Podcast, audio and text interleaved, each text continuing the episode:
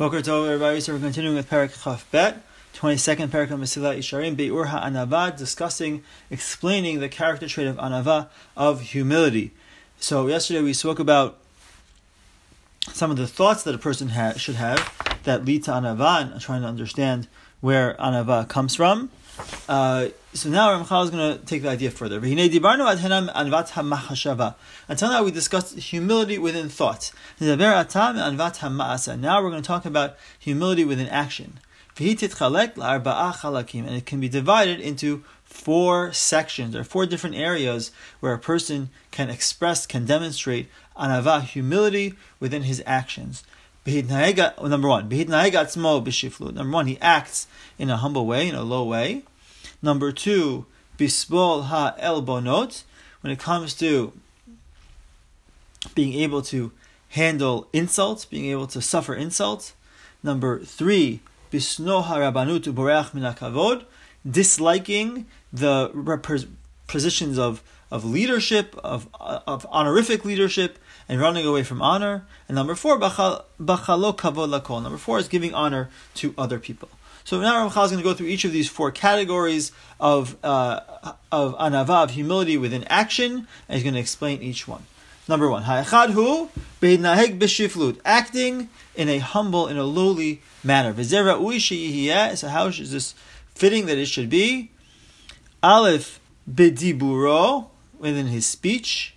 Bet b'halichato, in his walking. Gimel bishivto in the way he sits, uvechot nuotav, and all his um, motions, all his his moving around, however he does, it should be done in a um, in a humble, in a modest way. And he quotes here in the notes that in uh, later on, Ramchal adds addressing in a modest way as a part of humility as well. So let's uh, investigate these three things. Okay, so Aleph diburo in his speech. What does it mean to be humble within speech? So Amru zichronam livracha. Our rabbis taught us lo'olam yihiyeh diburo shel adam benachat im habriot. A person should always speak softly with other people. Not without, not with raising his voice, not with using a tone where he's trying to be tough with other people, difficult with other people, but always speak in a pleasant and uh, soft, not doesn't mean too soft, but a pleasant and uh, not a tone that doesn't involve raising one's voice. Aleu, it's a pasuk. The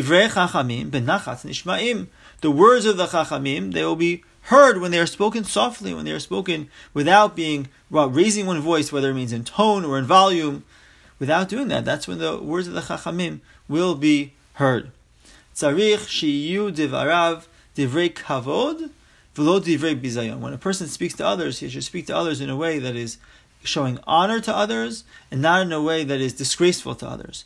So too it says in Sefer Mishlei, Baz lere'ehu chasar lev. Somebody who's disrespectful to others, he's chasar lev. He's lacking in heart. He doesn't have the right attitude, uh, the right perspective in life, the right, the right feelings in life. V'omer Bivor Rasha Gam Babus. When a Rasha comes, also disgrace comes also. Meaning he, he, he disgraces other people. That's an indication, it's a sign that somebody's a Rasha when he, when he doesn't speak to others with proper respect.